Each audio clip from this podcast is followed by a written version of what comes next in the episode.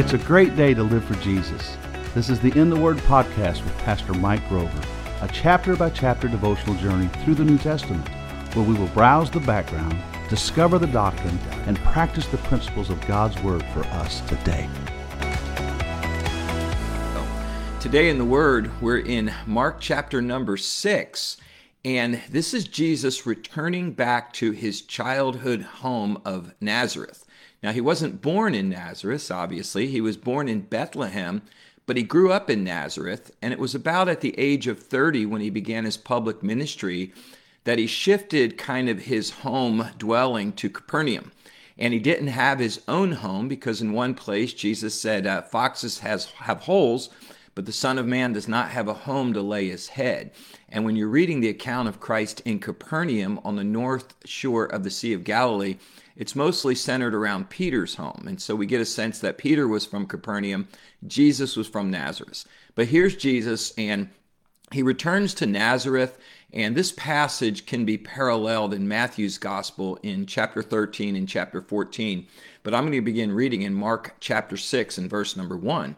And it says, And when he, when he went out from there, he came into his own country, and his disciples followed him. And when the Sabbath day was come, he began to teach in the synagogue. And many hearing him were astonished, saying, Where does this man have these things? And what wisdom is this which is given to him, that even such mighty works are wrought by his hands?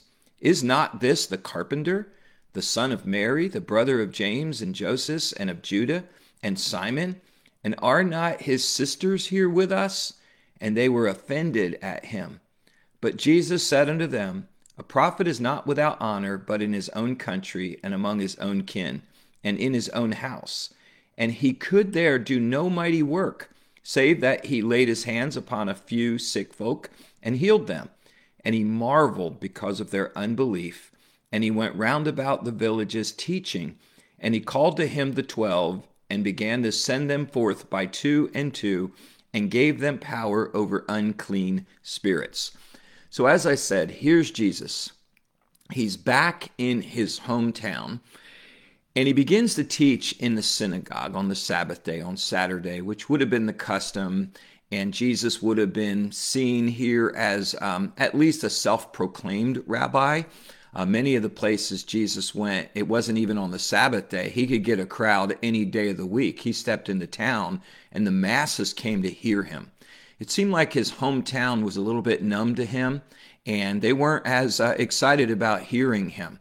Uh, I think sometimes that's why pastors end up switching churches so often because I think when a pastor's new and he comes in and his personality's new, his circumstances are new, his jokes are new, his stories are new, and uh, his delivery's new to them. And so everyone just wants to hear him and can't get enough. But you stick around a while, like I'm in my 15th year now, it's easy for people to become complacent at the voice of the pastor uh, because they've just gotten familiar with him. Well, Jesus was actually born here, and there was a built in familiarity already. And so it says that Jesus begins to teach there on the Sabbath day, which would have been typical. But what I want you to notice there in those first couple of verses is um, their reaction to it. So we have Jesus' teaching and we have their reaction. First of all, it says they were astonished, and that means they were amazed. Now, you don't get the sense that they were amazed at his content or the because of what he was teaching them. You almost get the sense that they're amazed that he even thinks he has the right to say some of these things to him because the familiarity, you know, breeds that contempt and they're just used to him. And first of all, it says uh, they were astonished at him. So there's amazement. And that amazement quickly turns to derision. And you see in verse 3, they say, Is not this the carpenter? Now, that wasn't kind of a positive statement. That was a statement of derision because a carpenter was simply a common laborer. Now, today, when we think of a carpenter, we think of one working only with wood. In, in the, the word used here that's translated carpenter in that day, um, it would have been more of a broader term. It would have been a builder, uh, not just wood. They could have been building with stone and things like that, but it was a builder. And so they say of Jesus, is not this just this common builder? Now, I love this that they are deriding Jesus and they're being critical of him. But I thought about how Jesus' choice of a profession really sanctifies the daily grind.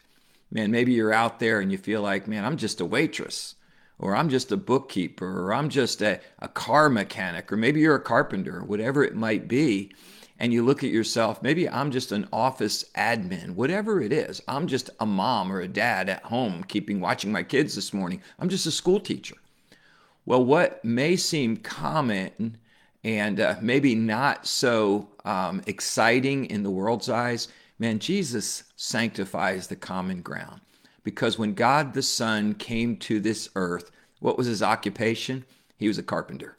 He just was a common tradesman taking care of the daily grind of life. I love what it says in Proverbs 14 23. It says, In all labor there is profit. Man, in all labor there's profit. Whatever your hand finds to do, the Bible says you do it with your might. And all the way back in Genesis, God said man should earn his bread by the sweat of his brow, the sweat of his face.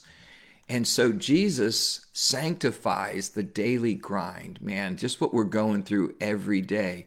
So they're deriding him, but I think his choice is actually elevating that position. Now they go on from that term of derision, is not this the carpenter, to the son of Mary. Now, to refer to a man as the son of the mother versus the father, that was kind of derision as well. And even if by now Joseph had died, because some deduce that because he's really not mentioned in the ministry years of Jesus Christ, but even if Joseph had died, he would still be the, the position of um, respect would be that he's the son of Joseph. But here he is called the son of Mary. And, and you get a hint here that maybe there's still a lingering sense of his illegitimacy like yeah right he was really virgin born and and even some of the um, basis or theories of unbelievers about Jesus is that he was really the son of a Roman soldier and that the virgin birth narrative was just created to bring respect respect to his background. Well, even here in his hometown, you have these seeds of kind of contempt and rejection. Uh, isn't this the son of Mary? And then they even get more common. He's a carpenter, he's illegitimate in a sense. And then it says he's the brother. He's the brother of James, the brother of Joseph, the brother of Judah, the brother of Simon. And then it says, and are not his sisters here with us? And how can this guy be the Messiah? Because what was Jesus' common message when he went into the synagogue? He'd open up the Old Testament and he would show them the passages that showed that he was the Messiah. How could he be the Messiah? We know his brothers. He's got four brothers, he's got a couple of sisters. And, and by the way, that throws some people for a loop because they say Jesus had brothers and sisters. Sure, Mary was a virgin when she had Jesus, but she did not stay a virgin. Now, there is a teaching espoused by the Roman Catholic Church that's called the Immaculate Conception.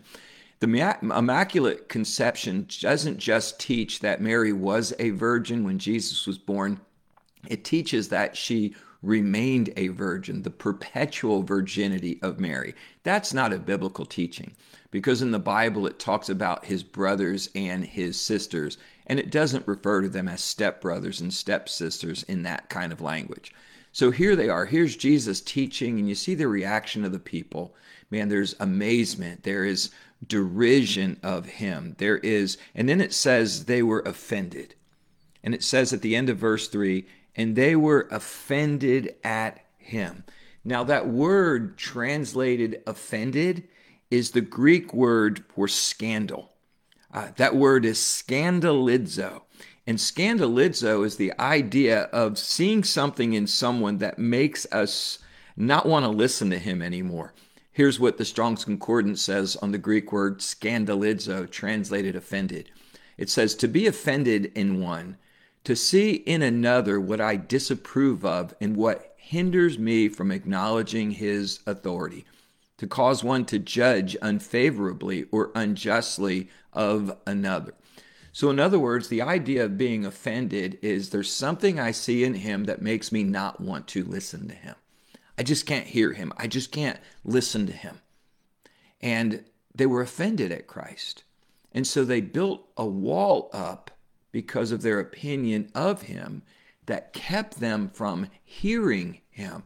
And ultimately, it kept them from what? Hearing God's word. So Jesus begins to teach. There's this response of rejection of him. But then you see in verses four through seven, I love it, Jesus' response to their reaction. What did he do? Did Jesus just take his marbles and go home? Did Jesus just kind of walk away and say, you know, too bad, suffer your consequence? No, the Bible says here in verse 4 But Jesus said to them, A prophet is not without honor, but in his own country, and among his own kin, and in his own house. So, what does Jesus state? A general conclusion that it's not, it's typical that a prophet isn't going to be heard by the people who know him most. As I said before, familiarity breeds contempt. And in this case, it really limits the Lord and what he wanted to accomplish there. So Jesus' response is first of all a general conclusion. They're offended in him, but you don't get the sense that he's offended at them. You get the sense that Jesus didn't expect always to be well received because of the message he preached. He came unto his own, and his own received him not, right? And so Jesus, uh, in one place it says Jesus didn't expect much out of man because he knew what was in man. So he gives this general conclusion, but then he makes this amazing statement in verse 5. It says, He could there do no mighty work, except that he laid his hands upon a few sick folk and healed them. And it says, He marveled because of there unbelief. It says, He could not do their many mighty works. Matthew 13 58 says, uh, real directly, He could not do many mighty works. And it says, because of their unbelief. This is amazing to me the idea of doing mighty works, it's the Greek word dunamis. It's where we get the word power from. Jesus could not do powerful things there because of their unbelief. How in the world do you limit omnipotence? How do you limit the powerful God? Jesus said, All power is given to me in heaven and earth. How in the world can our unbelief limit him? Man, there's a real struggle in trying to interpret this. And I think there's a few responses. One is you know when we limit the Lord from saving us, let's say in salvation, is when we don't ask Him. If I don't ask God to save me, He's not going to save me. So, in a sense, my lack of desire for Him limits Him. It doesn't limit His power, it doesn't limit who He is, but it limits His response. Why? Because His response is given um, in reaction to faith. Without faith, it's impossible to please Him. And so when I go into church and I'm not having a listening ear of faith, I'm probably not going to hear much out of the sermon. Man, if I go in and I have an attitude of, man, I'm this or that, I'm probably not going to see God do in me what He wants me to do. Hey, here's a big one. If I am not at the place where the Word of God is spoken, then I'm certainly limiting what God may have wanted to do in me or in my family that day um, man, whatever it is that I build up inside me that causes me not to want the most and to get the best from the Lord and to make myself available at every opportunity, He's not going to be able to do many mighty works there. So there's the could not of unbelief because they just didn't ask Him. There's another one. It's the could not of, um, let's call it of purpose. Maybe it's not that he couldn't in the sense he didn't have the power, but he wouldn't because it wasn't the right timing. You know, it's like saying an athlete cannot go out of bounds and still go down the field. Well, what do we mean by that? We, it's not that he can't, he doesn't have the ability to step out of bounds, but once he steps out of bounds, you know what? The purpose is ended, the play is dead.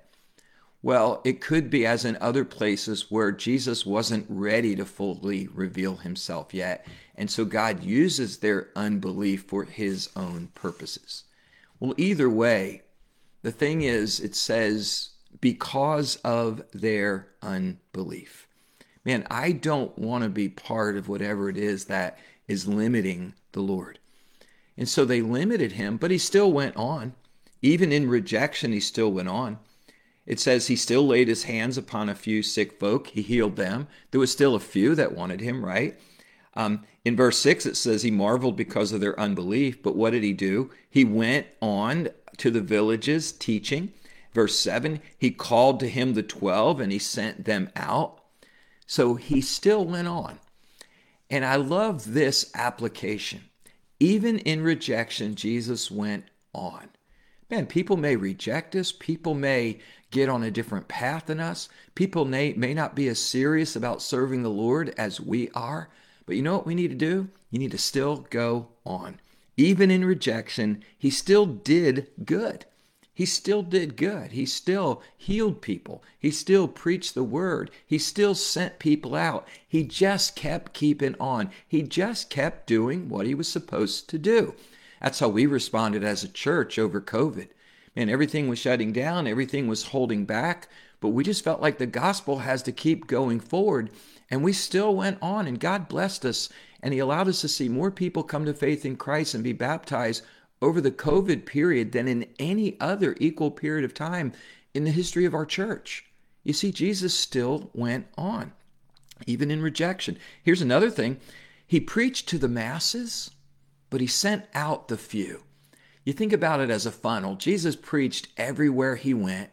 Some of them listened more closely. He'd gather a crowd. Some of them even came into the synagogue to hear him, which would have been an even smaller group. But when it came to really pouring himself in and sending out, how many was it? 12.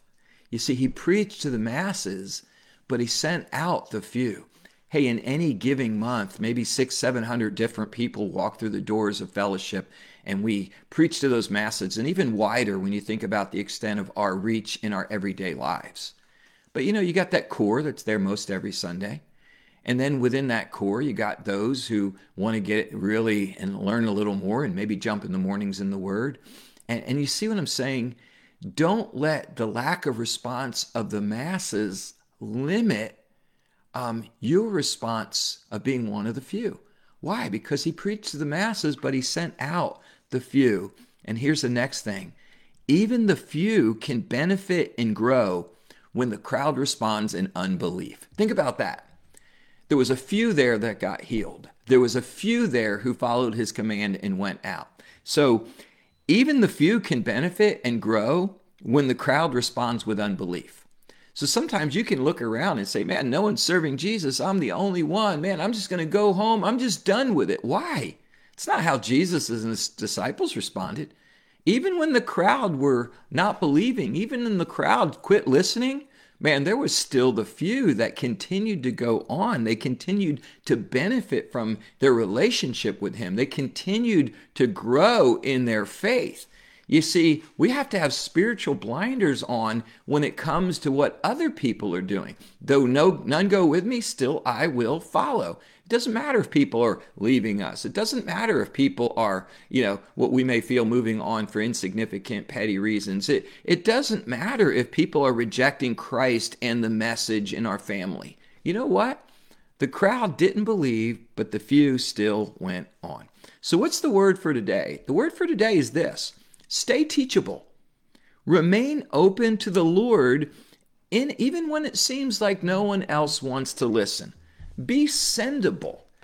So if we will remain teachable when no one else, man, even wants to listen, God's still going to equip us. God's still going to bless us. God's still going to use us. And God's still going to send us. So be teachable today, be sendable, and let God use you even when everyone else seems to be rejecting his message and what he has for. you. Thank you for listening today to In the Word. Join us every Tuesday and Friday for new episodes as we continue our devotional journey through the New Testament.